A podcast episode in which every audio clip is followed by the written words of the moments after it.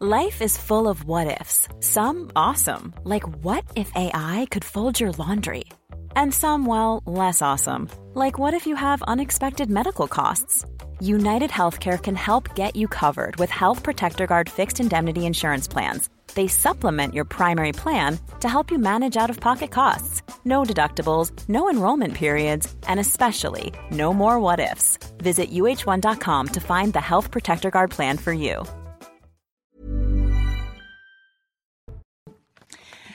Bonjour, je suis ravie de vous retrouver pour une nouvelle édition de 90 minutes info. On entame le débat juste après le flash avec Mathieu Devez à nouveau aujourd'hui. Bonjour Mathieu.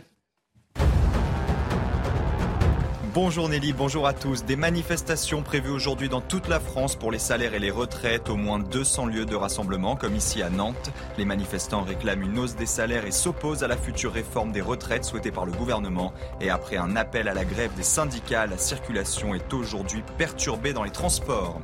La hausse des prix de l'énergie risque d'avoir des conséquences terribles pour certaines entreprises européennes. Des milliers d'entreprises seraient menacées selon Business Europe, une organisation représentant le patronat européen. Élevés du gaz et de l'électricité font peser un risque imminent de perte de production. L'organisation réclame donc davantage d'aide d'État aux entreprises en difficulté. Et puis les Pyrénées-Atlantiques en vigilance orange pluie inondation. L'ouest du département devrait être particulièrement touché par ces fortes précipitations.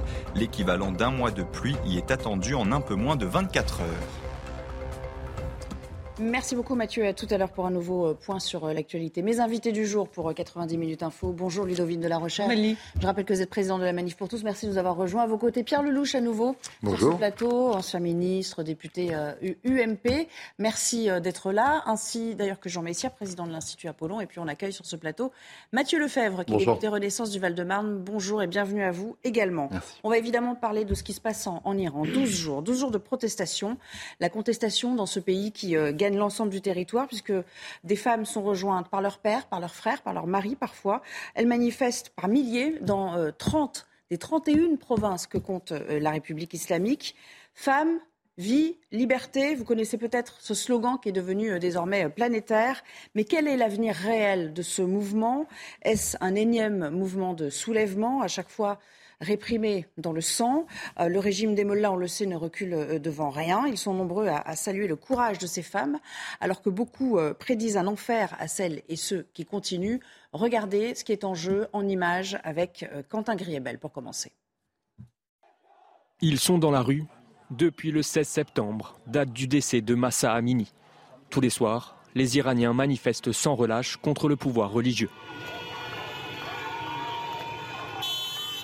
Au son des cris et des klaxons, le mouvement de contestation propagé dans plusieurs villes ne faiblit pas et les femmes continuent de s'affranchir de leur voile. Pourtant, la répression se durcit.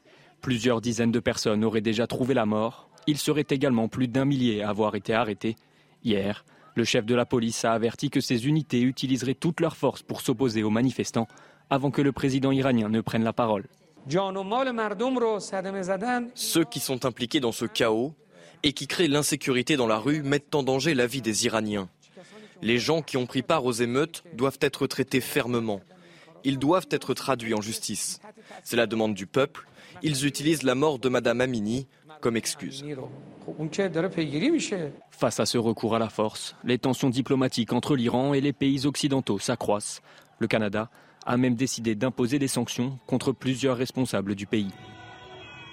Alors, pour aller plus loin sur toutes ces questions et avant de vous faire réagir en plateau euh, euh, les uns et les autres, nous sommes en, direct avec Shala Shafik. Bonjour, merci de nous rejoindre en direct. Vous êtes écrivaine, vous êtes sociologue installée euh, en France depuis de nombreuses années maintenant. Ma première question, elle est assez simple. Est-ce que, de votre point de vue, nous sommes aujourd'hui à l'aube de quelque chose de beaucoup plus grand? Ou devons-nous craindre au contraire une répression très dure et, un mouvement qui finira par être muselé? Euh, Bonjour, je, pense que c'est les deux. En fait, déjà, il y a une victoire qui est acquise. Ça veut dire qu'en fait, le pays tout entier a réussi à défier le régime de manière très importante. Ce qui arrivera et ce qui est arrivé et continuera à arriver, c'est la répression, puisque c'est un, c'est un pouvoir mortifère qui ne répond pas, qui ne répond que par le meurtre. Donc ça, on l'a connu dans le passé. et ça va être la même logique. Et quand M. Raisi était à New York pour la rencontre des Nations Unies, ils ont fait un peu attention. Mais nous, on savait que dès son retour, surtout parce que les Occidentaux n'ont pas euh, l'ont accueilli de manière très normalisée, entre guillemets, donc il va durcir, il va durcir sa politique et c'est le cas. Et donc, euh, effectivement, c'est les deux. Il y a une page inédite qui est tournée dans l'histoire du pays. Il y a une résistance énorme, il y a une, voilà, une, révolte. Et, mais, mais il y aura, il y a une répression très dure. On le rappelle, 40 ans de régime euh, quand même euh, sans pitié. Ce système est-il si solide qu'on le dit Qu'est-ce qui pourrait le faire vaciller, surtout avec un, ultra-conservateur aujourd'hui comme, euh, comme le président Ibrahim Raisi, qui disait effectivement qu'il allait de toute façon mater la rébellion à la tribune de l'ONU. Oui, si vous voulez, c'est c'est pas Raisi qui est la base, c'est-à-dire que c'est pas lui le problème, c'est un système qui, de répression totalitaire, totale et totalisant, qui, euh, pour laquelle la terreur, dans le sens de la répression, n'est pas qu'un outil utilisé ici et là. C'est une politique généralisée. Donc, chaque fois, pendant ces 40 et quelques années, chaque fois qu'il y a eu une contestation, la réponse était la répression, rien que la répression. Donc, on, a, on a un bilan très, très, très, vous voyez, un bilan euh, de sang, voilà, plein de sang de ce régime. Alors aujourd'hui, ce qui est important, c'est de savoir que dans cette dernière décennie de la République islamique, l'intervalle entre les émeutes populaires ont été raccourcis. Cette fois-ci, cette, fois cette émeute a la particularité de réunir les générations différentes, les hommes, les femmes et toutes les classes sociales. Et donc, le régime a été défié, ébranlé dans sa base. Alors, on verra. Euh, moi, je pense que même s'il arrive à étouffer dans le sang son mouvement, il, y aura encore, il va, il va naître encore plus radicalement, puisque les causes ne sont pas traitées.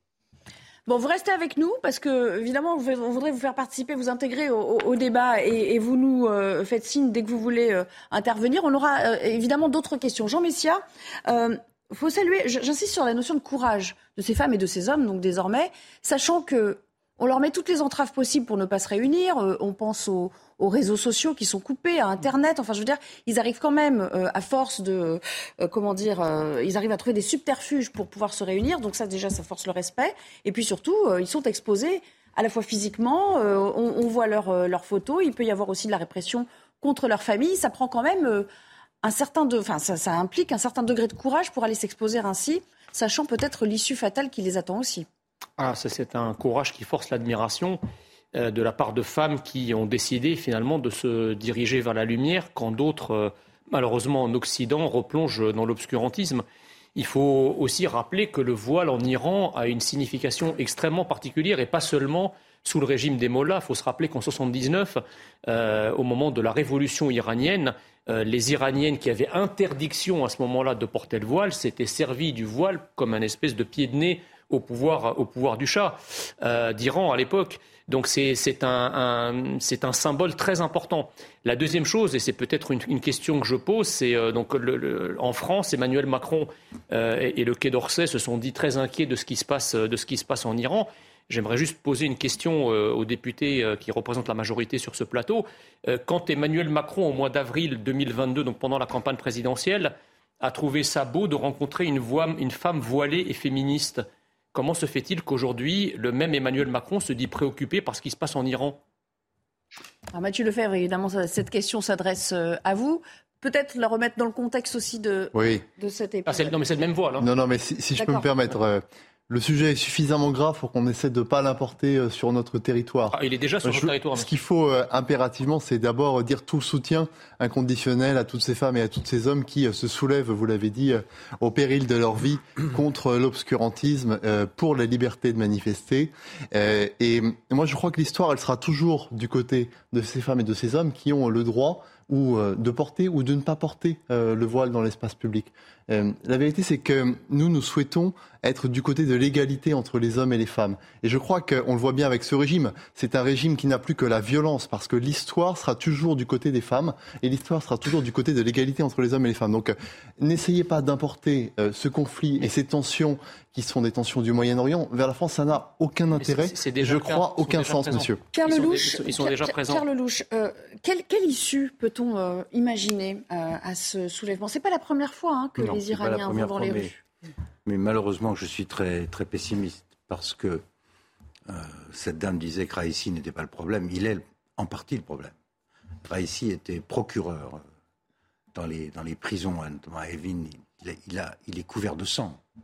Il a condamné à mort plusieurs milliers d'opposants lui-même. Son régime est absolument sanguinaire euh, et n'hésite devant rien. Ça ne lui posera pas de cas de conscience, la répression Non, non, non. Le régime est en place depuis plus de 40 ans. Ils ne vivent que euh, par la terreur et, la disparition de toute opposition. Donc l'un des problèmes de ces, de, ces, de ces femmes, de ces gens qui se révoltent, qui voudraient vivre autrement, c'est que personne n'incarne une relève.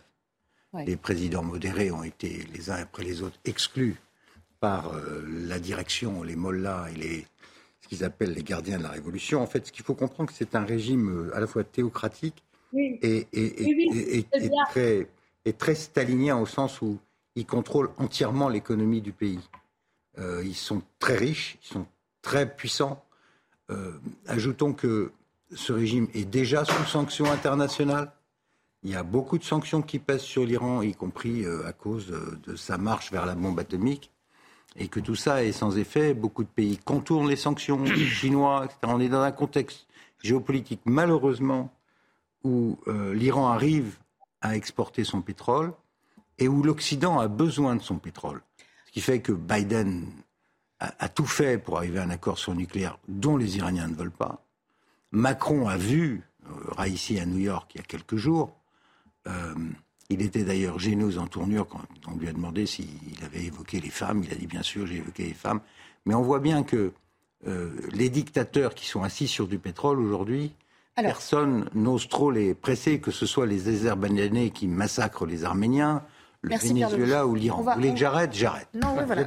Absolument. On va me dire sur Twitter, ah, vous lui coupez la parole. Mais vous avez fait 2 minutes 30 quand les autres font 1 minute. Donc, euh, vous voyez, euh, à un moment, on essaie de bah oui, mais il y a des choses le temps de parole. Eh bien oui, mais ça compte aussi. trouve que... Sinon, on vous invite et vous faites une émission tout seul avec moi, ça ne me pose pas de problème. Oui, puis on parlera de l'Iran, pays que je connais assez bien. J'en suis avoir, euh, mais il, nous reste, 15, il nous reste 15 minutes. Vous aurez l'occasion d'intervenir à nouveau, je vous, en, je vous le promets. Madame Shafik souhaiterait réagir à ce que vous venez de dire, j'imagine, pour ce qui est de la personne même de, de Raïsi. Eh, écoutez, c'est, moi je pense que depuis 40 ans, on a été tout le temps dans cette problématique modérée conservateur et ça n'a plus de sens. Dans les différentes émeutes révolutionnaires qui ont été euh, révolutionnaires, c'est un terme, ça veut dire contestation qui tournait euh, euh, révolte, les gens ont dit fini, fini cette distinction puisque la politique, de toute façon, de la République islamique, c'est une politique de la terreur, c'est une politique économique qui a ruiné le pays. Le nucléaire, maintenant, les gens savent que c'est pour exporter cette idéologie. Et la question de voile, c'est c'est une question de l'idéologisation de religieux. C'est pas une question d'islam.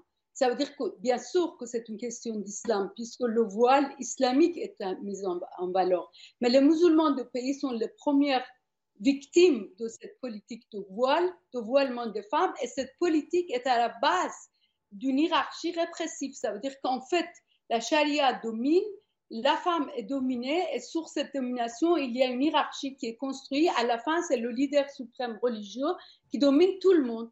Et il faut mhm. comprendre que la question des femmes est centrale par rapport à la, à, la pouvoir politique. C'est pourquoi ce slogan vie euh, femme, femme, vie, liberté. Ça ne veut pas dire que les hommes ne sont pas concernés. Ça veut dire que la question de la liberté des femmes aujourd'hui, ça cristallise la liberté de la société tout entière et c'est pourquoi les jeunes, les hommes, les femmes, tout le monde est là. Et c'est ça le grand défi face auquel le D'accord. Alors, Vous restez avec nous, bien sûr. On, reviendra vers vous avant la, fin de cette demi-heure. Ludovine de la Rochère, on ne vous a pas encore euh, entendu. Euh, on va parler peut-être aussi. Euh, j'aimerais qu'on s'attache au, silence, peut-être assourdissant, comme dirait Jean Messia, des, féministes en France face à ce qui se passe. Oui, alors. on les entend très peu quand même. C'est quelque chose qui est extrêmement frappant. En France, il est malvenu de critiquer le voile, puisque prétendument il serait porté de manière consentie. Or, la pression sociale dans certains quartiers, euh, dans certains milieux, dans certaines communautés est très forte. Euh, et j'allais dire, ne serait-ce que par solidarité avec les familles iraniennes, l'appel à ne pas porter le voile pourrait être et devrait être porté par les féministes. Si les femmes qui vivent en France le, le, portent prétendument librement, elles peuvent donc l'enlever et il pourrait y avoir des signes de solidarité lancés euh, euh, et notamment avec des femmes musulmanes qui vivent en France, euh, solidarité vis-à-vis de toutes ces femmes. Mais le fait est qu'en réalité, ce n'est pas une liberté. Et cette dame l'expliquait très bien. Le voile est un signe extrêmement concret d'un système de domination, de l'application de la charia, de la loi islamique, dont on sait notamment qu'il considère que la femme a un statut mmh, mmh. inférieur à celui de l'homme. Et nous qui avons euh, qui sommes l'un des pays les plus égalitaires pour ce qui est de l'homme et de la femme, euh, l'un des plus égalitaires au monde, le vrai combat, il est d'éviter la diffusion euh, de cette, de cette propagande, de cette idéologie qui notamment Alors c'est intéressant ce que vous dites parce que à contrario, on pourrait mettre tout cela en contrepoint. On voit que ça commence à faire tache d'huile ailleurs, dans des pays qui sont plus proches de l'Iran. On a vu des femmes euh, commencer à se soulever en Afghanistan. Dieu sait que c'est compliqué face aux talibans hein, de, euh, de, faire ce genre de, de, protestation. On les a vues aussi manifester ces femmes euh, en, en Syrie. L'axe Damas connaît pas comme les néo-féministes actuelles qui ne savent pas de quoi elles parlent. Pas tout à fait anodin. En Grèce, bon, enfin ça c'est d'autres pays en, en, Europe qui là pour le coup font plus de manifestations de, de, soutien. Et puis on va vous montrer d'autres images. voilà, bon ça ce sont toujours ces voiles qui sont euh, euh, ce, geste très symbolique qu'on voit depuis une dizaine de jours. Voilà, je vous parlais de la Syrie. Ça se passe à Kameshli en, en Syrie. Il y a aussi une image assez forte qu'on a vue euh, d'un passeport qu'une militante au Canada, je crois, va brandir, va passeport iranien donc. Là, des femmes qui se coupent les cheveux, ça aussi c'est un autre symbole très fort. Le passeport qu'elle va déchirer, ses cheveux qu'on va raser aussi. on a vu toutes ces images depuis depuis hier. Regardez cette jeune fille qui manifeste à Vancouver et qui, voilà, euh, ostensiblement devant les caméras, euh, eh bien, déchire.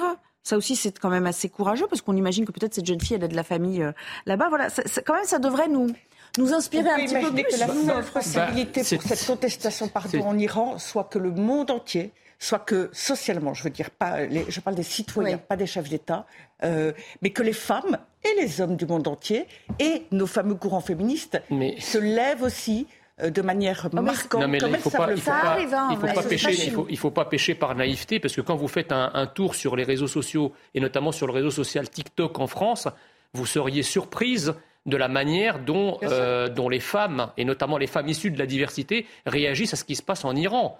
il y a une critique invraisemblable de toutes ces actions anti-voile qu'il y a en Iran. Il y a des millions de personnes sur les réseaux sociaux qui trouvent que brûler son voile est irrespectueux vis-à-vis de l'islam, qui ne comprennent pas, qui chargent les femmes iraniennes qui font ça. Donc en France, nous avons effectivement, alors je ne dis pas que c'est une majorité, mais en tout cas un pourcentage non négligeable de personnes qui, au contraire, soutiennent le, régime iranien. Ça, c'est la première chose. Ça, c'est vous qui le dites. Ça, c'est, ça, c'est, ça, c'est, ça, c'est la. Non, c'est, c'est les, articles, c'est les articles qui rapportent ça, et notamment des articles de presse de, de, journaux très sérieux. Euh, ça, c'est, ça, c'est une chose. Euh, la deuxième chose, si vous voulez, c'est que euh, le, pouvoir iranien euh, il, est, euh, il, est, un peu euh, mal face, aux femmes, justement, face à cette, face à cette montée en puissance du, d'un, féminisme, mais pas le féminisme que nous avons en France, qui lui soutient le burkini, soutient le voile, etc., mais qui est, pour le coup, un féminisme de liberté, comme celui que nous avions connu en France dans les années, dans les années 70. Et enfin, je dirais que toute la sphère progressiste et gaucho-progressiste, les écolos, etc., nous explique que le voile, ce n'est rien d'autre qu'un morceau de tissu. Attendez, ce n'est rien d'autre qu'un morceau de tissu. Si le voile n'est qu'un morceau de tissu, pourquoi le pouvoir iranien s'excite autant à vouloir voiler les femmes? Ça veut bien dire que c'est un, symbole religieux. Non mais moi, enfin, c'est, euh, il y a des gens qui meurent en ce moment euh, parce qu'ils ils manifestent et parce qu'on. On est à près d'une centaine de morts. Hein. Près d'une centaine de morts. Donc je crois que ça nous invite à un peu de modestie, essayer de ne pas opposer euh, les uns aux autres, de ne pas opposer les féminismes d'un côté et les, féministes, les autres féministes, européens pas, et les autres féministes européens de l'autre. En tout cas, Madame, je peux vous dire que toutes les forces de progrès sont derrière ces hommes et ces femmes qui se battent pour faire valoir leurs droits. Oui, toutes les forces de progrès, Madame. Quel Absolument. élément de langage ben, Quel élément de langage? C'est pas du tout un élément de langage, Madame. Allez, s'il vous plaît. On va retourner, on va retourner vers, euh, vers Chala Shafik. On va retourner vers Chala Shafik un, instant parce qu'elle souhaite intervenir. Moi, j'ai une question très simple et vous me direz aussi euh, euh, quel dégagement vous vouliez faire par rapport à ce que vous venez d'entendre. Est-ce que c'est du féminisme qui s'exprime ou c'est tout simplement une aspiration à la liberté pour tous? Vous savez, les, les, le problème, je pense qu'il y a, il y a des comparaisons à faire et il y a des comparaisons à ne pas faire.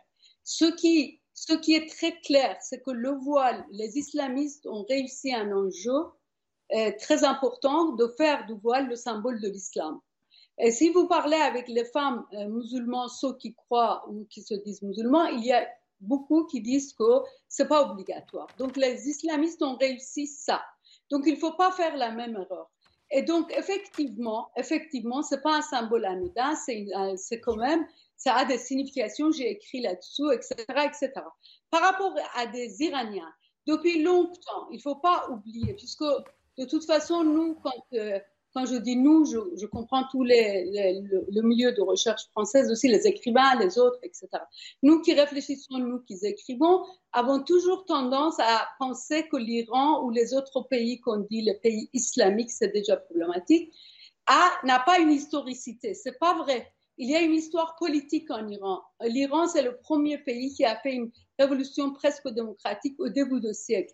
En, euh, le, monsieur, je ne vous vois pas, mais il y a une personne qui a fait allusion au fait que le voile était contre, c'était un symbole contre le chat. Mais c'était quelque part, bien sûr, mais c'est le Khomeini qui a réussi. Oui, bien sûr. C'était la, hum. grave erreur des non-islamistes dans cette révolution, alors qu'à l'époque, ils étaient influents, de ne pas avoir compris la problématique de l'islamisme. Et donc, ils ont cédé, et moi, même, j'étais dans cette manifestation. Et quand ils nous disaient, nos sorts, prenez la chose, prenez ce voile, j'étais très étonnée, puisque ni ma mère, Ma mère n'était pas voilée. Vous savez, nous avons une histoire, nous avons un pays. Et aujourd'hui, on revient, ça veut dire dès le premier moment de la République islamique, il y avait une résistance. Et il y avait une résistance de la société civile. Ça a été étouffé par la terreur.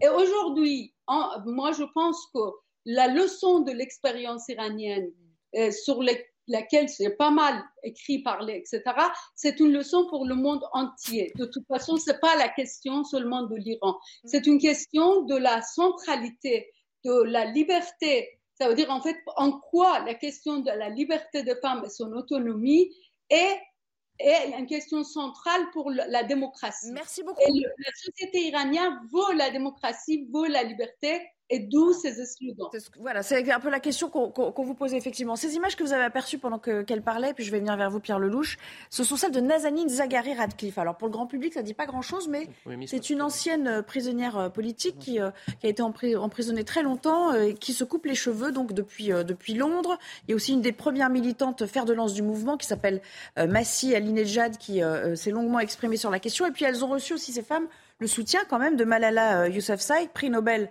euh, de la paix 2014. Euh, voilà, c'est quand même euh, quelque chose d'assez conséquent. Pierre, peut-être petite question quand même géopolitique. Le régime iranien, de son point de vue, ne peut pas prêter le flanc au moment où on est en pleine renégociation sur, sur le nucléaire, alors qu'il y a une nouvelle donne énergétique dans le monde. Enfin, ce serait vraiment désastreux pour lui de céder, de plier maintenant. Mais c'est tout le contraire. C'est tout le contraire. Ils sont sous sanction depuis plusieurs décennies. Il ne s'est rien passé. Ils ont même euh, organisé un système très sophistiqué de contournement des sanctions. Les Chinois, euh, les Chinois leur achètent leur pétrole.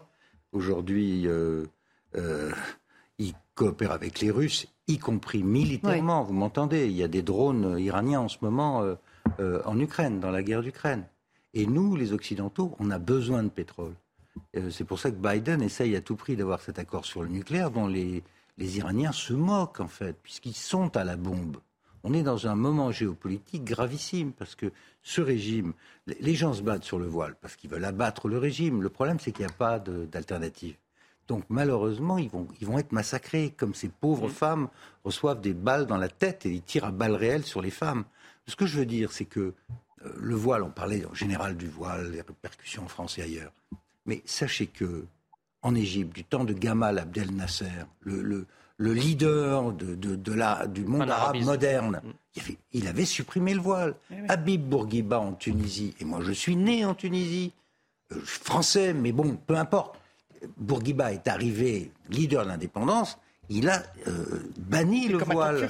Euh, Atatürk Abominable construit, chiffon, disait-il. a, construit la Turquie moderne sans le voile. Ce que nous assistons aujourd'hui, Allez, on va devoir malheureusement s'interrompre. Ça fait 20 minutes qu'on en parlait. On ne se rend pas compte. Le régime ne va pas tomber parce que contrairement. Et ce qui est dramatique, rapidement alors. Juste un oui, mais non, on n'a pas le temps. Ce que je trouve absolument dramatique, c'est de voir des jeunes soi-disant françaises affirmer que le voile est un, voilà, est un moyen de liberté. C'est là-dessus que c'est ce qu'elle disait tout à l'heure. Il y a une confusion entre le fait. terrible. Non, mais il y a une confusion pour elle, je pense, entre le fait d'être musulmane et le fait de contester. La société française qui ne leur convient pas. Et affirmer leur identité musulmane, pour elles, c'est une forme de contestation et d'affirmation de leur liberté vis-à-vis d'un pays dans lequel vous avez vu, Vous avez vu Allez, c'est fini, je suis désolée. Vous avez vu la, ministre, la première ministre pakistanaise à Londres qui a été prise à partie justement par des militants parce qu'elle portait pas le voile la Première ministre pakistanaise et à Londres par des, par, des par des, militants islamistes. Merci beaucoup. Allez, on va, on va rendre l'antenne. Je suis désolée. Chala Shafik, merci beaucoup de votre participation sur, euh, sur notre antenne en direct avec nous. Ça a été très instructif de vous avoir. On se retrouve tout à l'heure pour parler notamment de ce qui se passe du côté de Nantes avec une insécurité euh, euh, grandissante. À tout de suite. Les forces de On va reprendre le débat dans quelques instants, juste après un point sur euh, l'actualité, à commencer par la mort d'Elisabeth II. On sait désormais, selon son certificat de décès, de quoi elle est morte, de vieillesse. Hein. Ce certificat a été rendu public aujourd'hui. Je vous rappelle qu'elle s'était éteinte à l'âge de 96 ans le 8 septembre dernier à Balmoral, entourée de sa famille en, Écosse. Et le certificat précise que c'est la fille euh, de la reine, la princesse Anne, qui a annoncé le décès de la souveraine. On en vient à ces euh, villes de Floride euh, qui sont déjà dévastées par le passage de l'ouragan Ian. Selon le gouverneur de cet État américain, des villes comme Cape Coral ou Fort Myers ont été inondées. L'ouragan a été rétrogradé entre-temps en tempête tropicale, mais poursuit son, son chemin, sa course destructrice vers la Caroline du Sud.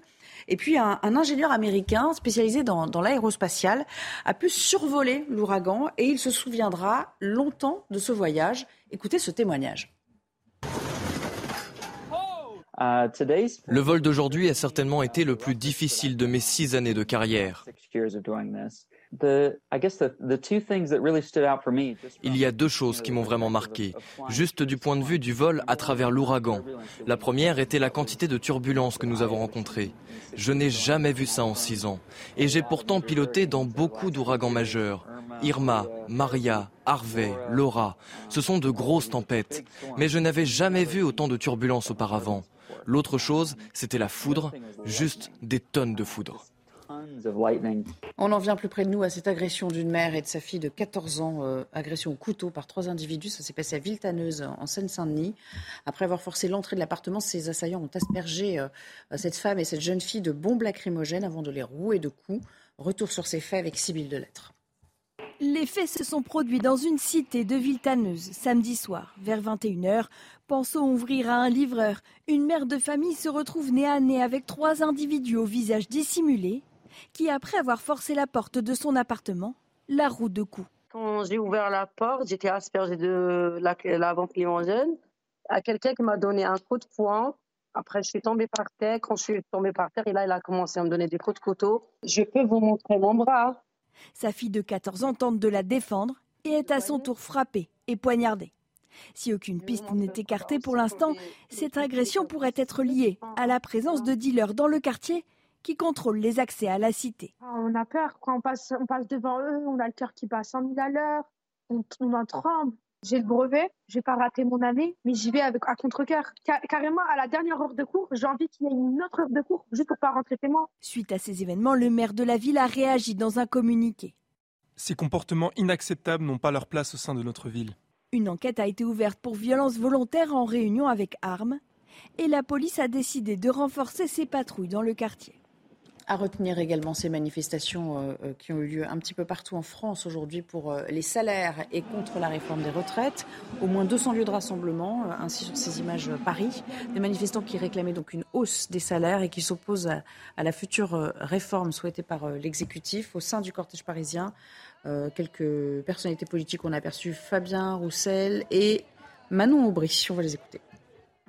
On a vraiment besoin d'aller à la discussion avec les Français et de leur demander à eux de se prononcer sur euh, la réforme qu'ils souhaitent. Et parlons-en projet contre projet. Les Français veulent être consultés par référendum. Organisons un tel référendum sur une réforme des retraites. Ils n'ont pas la majorité pour la réforme des retraites à l'Assemblée nationale. Il faut qu'ils sachent et qu'ils entendent qu'ils n'ont non plus pas la majorité auprès de l'opinion publique française, auprès des Français. Et c'est pour ça que aujourd'hui c'est la première date de mobilisation, mais ce n'est pas la dernière. On va continuer à se mobiliser. Et dans ce contexte, l'exécutif, vous le savez, veut une réforme avant la fin de l'hiver. Elisabeth Borne a d'ailleurs annoncé l'ouverture de nouvelles concertations avec les partis politiques et également les partenaires sociaux. Et puis, euh, on a appris hein, euh, hier qu'Emmanuel Macron n'excluait pas de dissoudre l'Assemblée nationale en cas de motion de censure des oppositions. Les explications avec euh, Gauthier Lebray du service politique.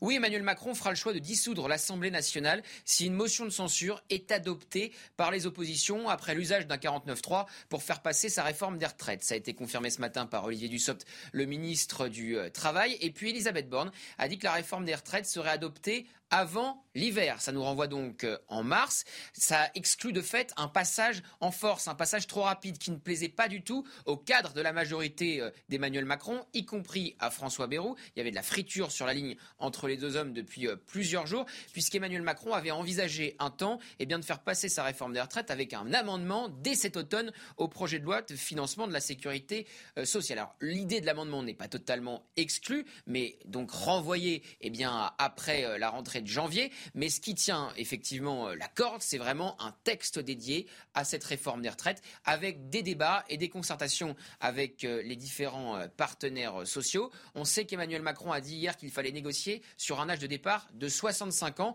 quitte à ensuite baisser cet âge de départ au fur et à mesure des discussions. Allez, on revient au, débat. On va parler de, Nantes. Y a-t-il un problème avec euh, cette ville? On a beaucoup parlé du viol de cette femme euh, au petit matin sur euh, l'île de Nantes par deux hommes soudanais, mais au-delà, d'autres faits sont signalés. Et puis les chiffres en attestent. Les atteintes aux personnes et les agressions sexuelles dans cette ville de l'Ouest sont en augmentation. Hein. on l'a vu, on en a déjà parlé un petit peu en début de semaine. et il y a aussi les problèmes, des problèmes multiples liés notamment au trafic de drogue. On a pu partir avec une de nos équipes en immersion dans une opération coup de poing avec, euh, la police, euh, justement dans le cadre de cette lutte anti-drogue. Regardez, c'est un sujet de Michael Chaillot. Allez, c'est parti. C'est la technique de la NAS. En quelques secondes, la place Manès France, au cœur du quartier Bellevue de Nantes, est cernée et quasiment tous les individus sont contrôlés. 80 fonctionnaires de la CRS 8 sont présents pour aller au plus vite au contact. L'objectif, c'est qu'on puisse rapidement euh, mettre en place des appuis de manière à ce que l'ensemble des personnels investiguent le quartier, arrive directement sur les points de contrôle et éventuellement les points de deal, ce qui était le cas là actuellement. La deuxième étape est programmée sur un lieu de trafic où il y a deux jours, un policier a été renversé par un individu à scooter. Très mobile, les CRS s'engouffrent dans les étages et visitent les caves. En centre-ville de Nantes, en fin de soirée, la présence de ces fonctionnaires spécialistes des quartiers sensibles rassure les commerçants. Ça fait plaisir de voir la, présence policière comme ça et on aimerait bien qu'elle soit 24 sur 24. En permanence En permanence. Le bilan est maigre, une interpellation et quelques saisies de stupéfiants, mais l'essentiel est ailleurs, montrer les muscles dans une ville où le sentiment d'insécurité s'installe. Euh, Mathieu Lefebvre, c'en est fini de, l'attractivité de ces villes euh, de taille moyenne, moyenne plus, euh, de la façade ouest en particulier, dont on vantait les mérites, qui attiraient de plus en plus de familles, celles qui voulaient fuir, par exemple, la région parisienne. C'est-à-dire qu'on a l'impression aujourd'hui que, et ça ne se passe pas seulement dans les quartiers, là on a, on a vu cette opération, mais il y a surtout un souci maintenant avec les nouveaux quartiers réhabilités. Le centre-ville de Nantes, on le verra tout à l'heure, parce que Jean-Marc Morandini a organisé une émission euh, euh, ce matin euh, en live. On a l'impression maintenant que plus aucune ville n'échappe à cette règle de l'insécurité qui prévaut. Malheureusement, on assiste en effet à une montée de l'insécurité et pas seulement du climat d'insécurité. Il n'y a pas de climat d'insécurité, il y a des insécurités. J'observe qu'à Nantes, euh, l'État euh, a fait son job le gouvernement a remis plus de 150 policiers depuis 2017. La CRS 8, elle a été activée à la demande de Gérald Darmanin et elle est arrivée euh, en 24 heures, comme c'est le cas euh, à chaque fois. Et simplement, je regrette qu'à Nantes, on n'ait que 138 euh, caméras de vidéoprotection, quand on en a près de 2600 à Nice, une ville comparable, et qu'on n'ait que 180 policiers municipaux, quand on en a encore près de 500 à Nice. Donc il faut aussi que les élus locaux, ils jouent le jeu, ils jouent le jeu de la sécurité, et l'État sera toujours là pour les accompagner. Quand ils mettront un policier municipal, on mettra un policier national. Parlons-en des chiffres de la police, on les a. Hein euh, des chiffres qui diffèrent d'ailleurs selon à qui on, s'adresse. Alors, les caméras de surveillance, il y en a 150. Bon, ça c'est euh, un outil parmi d'autres. Parlons des agents, de la présence policière sur le terrain également. Euh, on parle, nous, dans les chiffres qu'on a eus, de 115 ou 180 agents municipaux sur les 200 qui étaient promis. Bon, ça, effectivement, vous dites l'État a joué son rôle. Bon, c'est pas une raison non plus de se réjouir. Hein. C'est pas parce que vous avez joué votre rôle de votre point de vue que, euh, que sur le terrain, euh, la situation s'améliore. Que les résultats dire, voilà, c'est une là, je compare le nombre de policiers municipaux avec Nice. C'est pas la peine de dire de, voilà, de 20, 20 agents dans les transports, 70 nationaux et deux fois plus promis dans deux ans. C'est compliqué parce que les chiffres, ça parle pas à tout le monde, en fait. Le, problème, si vous voulez, c'est que les moyens, euh, les moyens dédiés à la sécurité sont censés être des moyens nationaux. C'est-à-dire qu'on a nos, les moyens nationaux pour lutter contre une délinquance et une criminalité nationale. Si vous gardez des moyens nationaux en termes d'effectifs de police pour lutter contre une criminalité qui devient internationale, les moyens sont submergés. Ce n'est pas parce que vous allez rajouter trois flics par-ci et dix places de prison par-là, quand vous avez une submersion migratoire avec une composante criminogène importante dans cette submersion, tous les moyens que vous pouvez mettre en aval ne, serviront à rien. Nantes, en réalité, si vous voulez, il y a eu deux mouvements. Le premier mouvement, c'est euh, une dissémination euh, de, l'immigration dans les grandes villes. Donc Nantes en a fait partie, à la faveur d'ailleurs d'une de majorité gaucho-progressiste qui gouverne la ville depuis maintenant une vingtaine d'années. Et donc la, délinquance et la criminalité a été importée dans ces villes moyennes. Ce que propose de faire le gouvernement d'Emmanuel Macron, c'est pas de tirer la leçon en se disant on a déjà rendu criminogènes des villes qui naguère été tranquilles, donc on va s'arrêter là. Non, il y a une espèce d'aveuglement au désastre en disant bon, maintenant qu'ils sont, dans les maintenant qu'ils sont dans les grandes villes, on va étendre la criminalité dans les, dans les petites villes et les villages. Le projet du président de la République. D'où oui, c'est ce qu'il a dit. Il a dit il faut, il faut, il faut disséminer l'immigration dans ah, les campagnes et dans les zones rurales. Immigration égale délinquance. Allez-y. Ah, c'est votre propre ministre qui le dit. C'est pas moi. Il y a un lien. Il a pas dit qu'il y avait une automaticité. Quand Gérald Darmanin dit qu'il y a effectivement un lien entre la délinquance et l'immigration, eh, c'est lui qui le dit. C'est pas moi. Allez au bout de votre propos. Bah, quand la moitié de la délinquance à Marseille est d'origine immigrée, si vous voulez évidemment.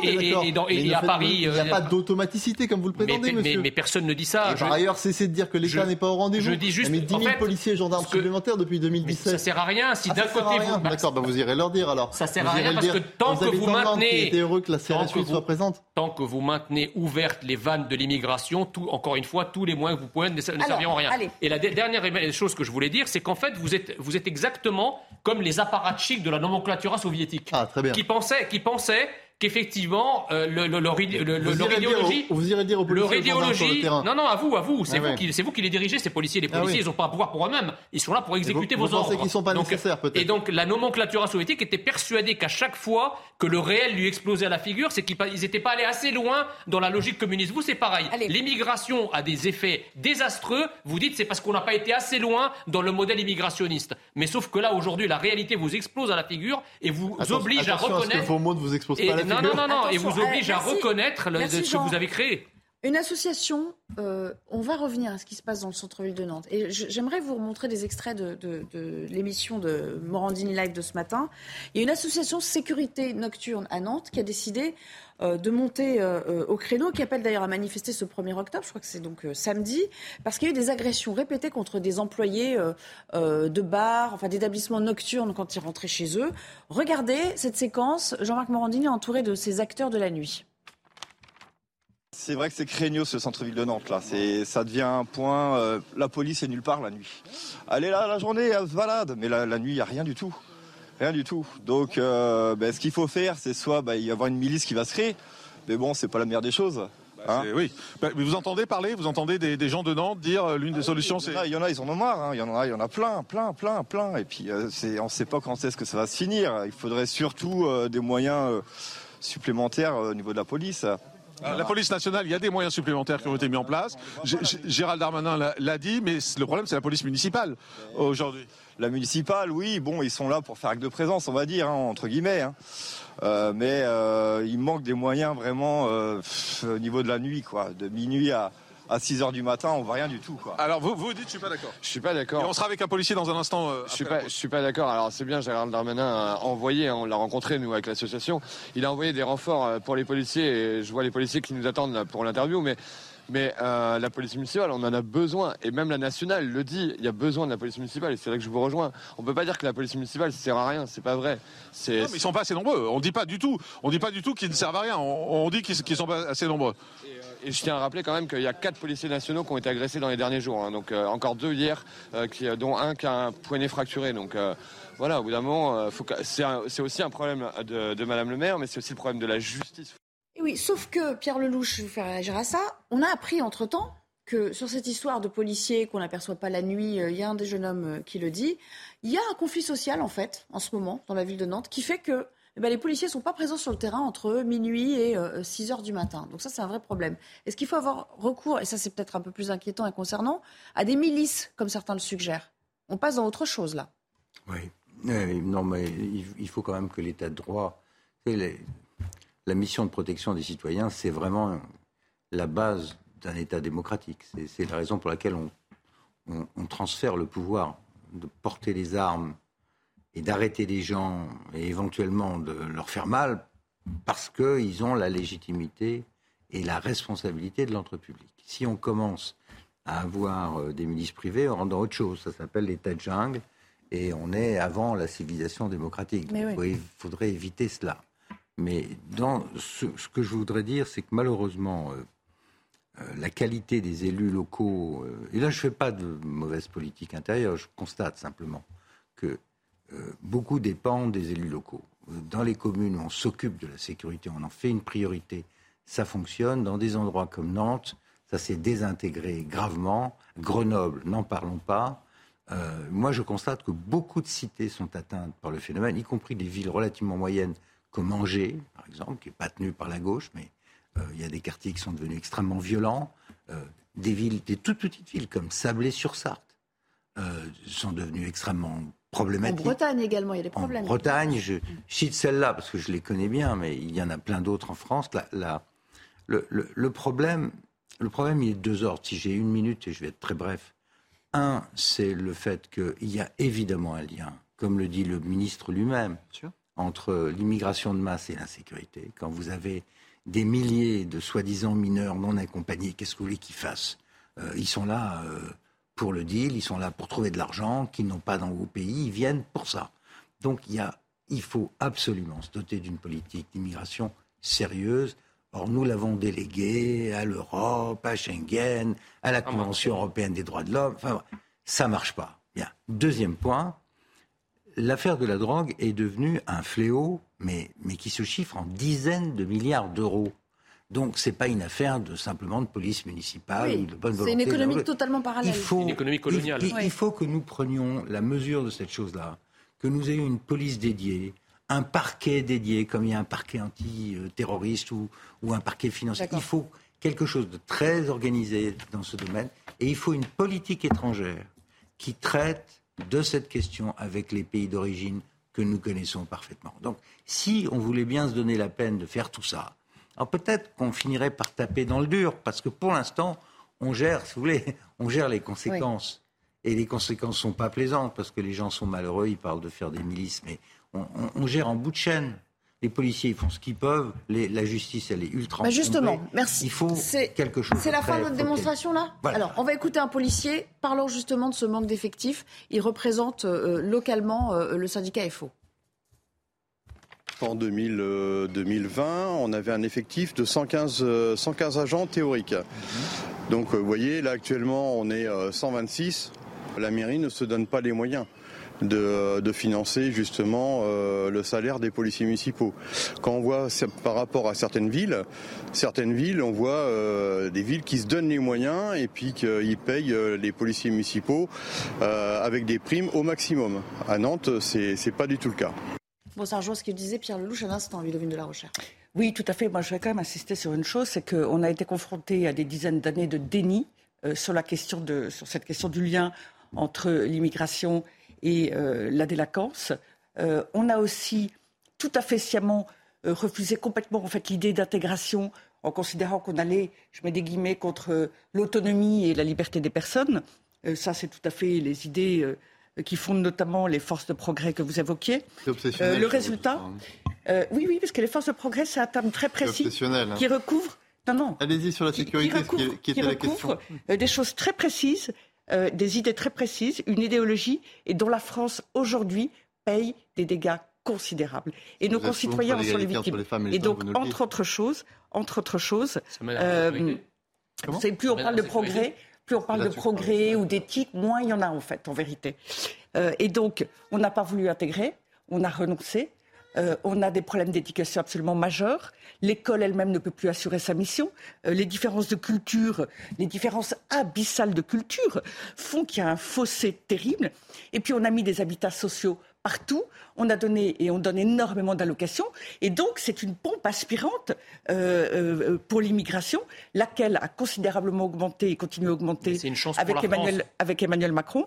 En 2021, on est arrivé à une proportion d'immigration euh, absolument énorme. Et en plus, on nie toute une partie de cette immigration, parce qu'il y a des personnes, c'est vrai, qui ont des papiers français, mais en vérité, ah, qui n'ont pas... pas vraiment français ils n'aiment pas forcément la France. Ils ne veulent pas forcément vivre comme des Français. C'est vrai, je le confirme. Pour un certain nombre, Mathieu Lefebvre qui a une approche totalement différente. Je ne suis pas naïf. Je ne suis pas naïf. Je ne suis pas naïf. Je ne dis pas qu'il n'y a pas de lien entre l'immigration et la délinquance. Mais vous voulez pas de systématisme ce que Je ne veux pas de systématisation. On vous parle de sécurité, madame. ne parle de systématisation. Arrêtez de caricaturer le propos. C'est exactement ce que vous faites. Vous parlez de submersion migratoire. Oui, submersion migratoire. Incapable de répondre sur les questions de sécurité au quotidien. Si, justement, parce que la submersion migratoire. Vous représentez un parti qui a voté contre tout. Mais bien sûr. Mais je ne représente personne d'abord ici. Ça, c'est la première chose. La deuxième chose, c'est qu'en fait, ça, c'est le résultat. Ce à quoi on arrive aujourd'hui. Je suis parfaitement d'accord avec ce que dit le ministre Pierre Lelouch. Ça, c'est la négation de la France qui aboutit à ce qu'on est aujourd'hui. Honnêtement, ça ne sert à rien de transformer. C'est une affaire grave pour le pays. Tant qu'on continuera à se tirer les cheveux sur des histoires. Non, mais, mais, Monsieur le Ministre, le problème, c'est qu'à euh, un moment, comme disait Peggy, il faut voir ce que l'on voit. Donc ça, c'est déjà un début, si vous. Si on ne voit pas ce qu'on voit, c'est un problème quand même. Allez, diagnostic, quelle est la solution alors Honnêtement, je crois que Darmanin a fait un premier pas en disant il y a un lien. Bon, ça fait des années que des gens le disaient, l'État ne le reconnaissait pas. Bon, très bien. Maintenant, il faut mettre les moyens en face de ça.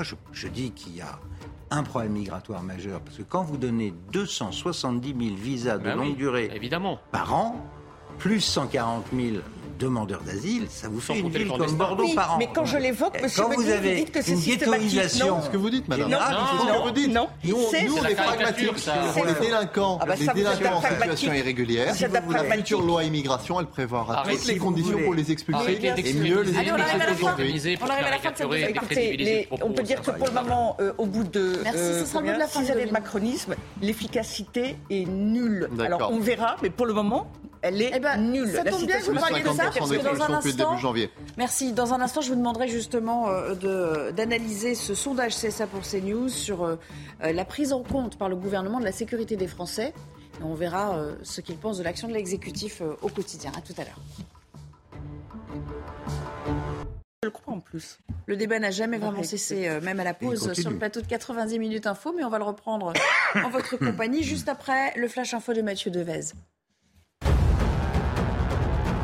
La principale d'un collège public agressée par une mère d'élèves à Fougères en Ille-et-Vilaine. Mardi, elle se présente dans l'établissement à la suite d'un incident intervenu le matin entre sa fille scolarisée en troisième et un autre élève. Au cours d'une discussion, la mère pousse la chef d'établissement, la victime bascule et se heurte la tête contre un radiateur. La parente d'élève a été placée en garde à vue. La Russie entérinera demain l'annexion de territoires ukrainiens dans le Donbass. Pour l'occasion, le président Vladimir Poutine prononcera un discours. Cette annonce intervient après l'organisation de référendums d'annexion dans quatre régions d'Ukraine, des régions contrôlées en partie par Moscou. Elisabeth II est morte de vieillesse selon son certificat de décès. Il a été rendu public aujourd'hui. La reine s'est éteinte à 96 ans le 8 septembre à 15h10 heure britannique. Elle était entourée de sa famille à Balmoral en Écosse et le certificat précise que c'est la fille de la reine, la princesse Anne, qui a annoncé le décès de sa mère. Le truc, elle est morte juste après. Allez, on va reprendre euh, le débat sur la question de la sécurité. On s'est beaucoup attaché à parler de la sécurité, ou plutôt de l'insécurité maintenant euh, à Nantes. Euh, et je voulais vous faire euh, part de ce sondage CSA mené pour, pour CNews, pour notre chaîne, avec cette question. selon vous, la question qui est posée, selon vous, le gouvernement prend-il suffisamment en compte la sécurité des Français? Alors ça, c'est le sondage dans sa globalité. 57% disent non. 43% estiment que oui. Quand on va un petit peu aller gratter et regarder dans le détail des catégories euh, par sexe, par euh, affiliation politique, chez les hommes, on estime euh, à 55% que c'est non. Chez les femmes, un peu plus. Tiens, tiens, peut-être que ça nous en dit long aussi Bien sûr. sur, la manière dont les femmes se sont traitées. sont de plus en plus victimes aussi au quotidien, 59%. Et puis, on va regarder après euh, ce, ces camemberts selon le sexe, ce que ça donne selon la proximité politique, à défaut peut-être d'affiliation. Euh, à gauche, on dit que bien oui, le gouvernement s'en sort très bien. À droite, on dit 74%. Ah non, non, non, il n'est pas du tout à la hauteur de la tâche. Premier décryptage en votre compagnie Ludovine de la Recherche. Moi, il y a une chose que j'aurais beaucoup aimé avoir aussi comme, euh, comme résultat, qui probablement est dans l'étude, c'est la répartition géographique des personnes qui répondent oui ou non. C'est-à-dire. puisqu'on parlait à l'instant des villes. Euh, où habitent-elles En zone urbaine ou en zone rurale euh, En centre-ville ou en banlieue euh, Et plus précisément sur les communes. Parce qu'on on sait tous très bien que selon le lieu où on se trouve, les, faits, la manière dont ils sont gérés, ce à quoi on est confronté est très très différent. Et mais en tout cas, Mathieu Lefebvre, délicat d'ailleurs d'évoquer certains faits qui ont pu nous arriver aux uns ou aux autres, parce qu'on peut se retrouver en difficulté quand on revient sur les mêmes lieux.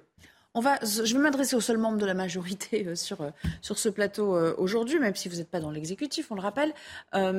C'est quand même pas hyper reluisant comme bilan, l'appréciation qu'on se fait de, de ce que fait l'exécutif pour nous protéger, en fait. En effet, mais nous avons fait beaucoup. Il n'y a aucun gouvernement qui a fait autant que ceux d'Emmanuel Macron pour lutter contre l'insécurité. Je rappelle que dans le précédent quinquennat, on a recruté 10 000 policiers et gendarmes. Je rappelle que le budget du ministère de l'Intérieur, il a augmenté de façon inédite sous la Ve République depuis 10 milliards d'euros. C'était le cas aussi pour le ministère de la Justice, parce que la réponse pénale, c'est évidemment extrêmement important qu'elle puisse être rapide. Une fois que vous avez dit ça, vous vous dites qu'on devrait faire plus ou parce que la mission n'est pas finie Comment expliquez-vous que l'insécurité continue à augmenter alors malgré tous les moyens que vous mettez Alors ça, c'est, vous avez pas un moment, on parle d'un sondage sur le fait que les gens se sentent ou ne se sentent pas en ah bah, insécurité. il ne faut pas le prendre à la légère. Le fait que les gens se en insécurité est un problème majeur. C'est la, raison pour laquelle. C'est la raison pour laquelle. C'est la raison. Est-ce que le gouvernement fait assez? C'est ça la question. Non, la question c'est prend-il suffisamment en compte la sécurité des bah, Français? C'est quand la dernière fois que la raison pour laquelle d'insécurité? C'est la raison pour laquelle nous allons faire encore plus pour le prochain quinquennat en recrutant 8500 policiers et gendarmes supplémentaires, en créant 200 brigades de gendarmerie en plus, en continuant à rénover les commissariats et en continuant à accélérer la réforme pénale et en continuant à créer des places de prison. Et en continuant dire que le gouvernement ne fait rien, c'est mentir. continuer à délivrer des visas et à ne pas contrôler nos frontières. Les, vos moyens, vos maigres moyens que vous mettez en plus sont submergés, noyés dans, la, dans le surcroît de délinquance importée. Ils n'ont pas l'air de considérer que c'est Ça, c'est la première chose. La deuxième chose, est-ce que quelqu'un est qu a souvenir de la dernière fois où Elisabeth Borne, Premier ministre, a consacré une conférence de presse. Le 5 septembre dernier, monsieur. Sur l'insécurité. Le 5 septembre dernier, en visite au commissariat central de Paris, pour annoncer 8500 policiers et gendarmes supplémentaires. Vous l'avez peut-être pas vu parce que ça ne vous intéressait pas, mais ah non, non, ça m'intéresse pas, parce que je crois que ça n'intéresse Vous regarderez. Ça n'intéresse absolument pas les Français. Non, mais juste un, dernier, un dernier point, parce que là aussi, c'est pareil, le gouvernement, et de manière générale, les progressistes nous expliquent que, en fait, l'insécurité, ça a plutôt rapport avec le trafic de drogue et ça n'a rien à voir avec des problèmes identitaires, migratoires, etc. Mais la question, quand une dame de 89 ans se fait agresser, se fait frapper par derrière à Cannes par trois racailles, elle est où la drogue, là? C'est quoi ces motivations quand, quand, à Nantes, vous avez une femme qui se fait violer par trois Soudanais en, plein, en plein centre-ville. En plein centre-ville. Elle est où la drogue Elle est où la criminalité de droit commun sur laquelle vous vous excitez C'est bien une criminalité. C'est bien, bien, une criminalité. Oui, mais s'il faut pas casser les points si vous réduisez, hein. j'ai pas dit ça. Si vous réduisez la problématique sécuritaire exclusivement au trafic de drogue, vous vous condamnez à ne rien comprendre. On passe de l'autre côté. Pierre Lelouch, Pierre Lelouch euh, On en fait beaucoup, des sondages. Rien à dire après avoir entendu ça, j'ai plus rien à dire. Ah bon? Allez-y, madame. Ah bah, madame, tout de suite vous me donnez du madame. que vous arrive-t-il? Hmm. euh, Non mais au-delà, euh, est-ce que vous trouvez que la question déjà est bien posée ou elle est trop vaste, à votre sens? Elle est probablement euh, trop générale, oui. Il faudrait parler des moyens. Oui, je pense aussi, je pense qu'il faudrait c'est ce que disait Mme de la Rochère est juste. Il faudrait regarder ce que ça donne au niveau des, régions et, des, des, endroits où les gens se trouvent. L'insécurité, elle est, euh, elle est ressentie partout dans le pays. Et, elle, comment vous dire, la situation se dégrade, c'est un fait. Euh, moi, je suis parisien, je le note aussi. Euh, c'est difficile. Et les supporters britanniques. Après, après, je pense qu'il faut, il faut vraiment travailler, mais de façon sérieuse et si possible sans sans en faire une affaire idéologique. Il faut travailler vraiment sur la vague migratoire qui amène au pays beaucoup, beaucoup de tensions. Alors, on ne va pas dire que c'est ethnique, on va dire que c'est économique, on va dire que c'est des gens qui arrivent et qui ont rien, et qui, voilà. Mais la vague migratoire, elle est source d'énormément de problèmes. Et deuxièmement, il faut qu'on se dote de vrais moyens en matière de lutte contre la drogue, parce que c'est la drogue qui est en train de pourrir et d'augmenter la violence. Les, violences graves, les assassinats en permanence, viennent du trafic de drogue. Ces sujets d'immigration, Ludovine de la Recherche, est-ce qu'ils doivent faire l'objet à un moment, parce que c'est quelque chose de sociétal et qui touche tout le monde, l'objet d'un référendum Est-ce qu'il va falloir sonder les Français sur ça? Éventuellement, il faudra peut-être en arriver là, mais ce serait extrêmement délicat. Pour leur demander parce que quoi? La manière dont les questions sont posées change tout euh, et peuvent être euh, peuvent détourner les réponses euh, de, de, l'attention ou de ce que veulent dire véritablement les gens. si vous posez une question sur la poursuite du regroupement familial, c'est-à-dire la moitié des visas longue durée, là oui, un référendum s'imposerait. Par exemple. Et ça, ça aura un sens. Encore que la question soit ciblée. Bah oui.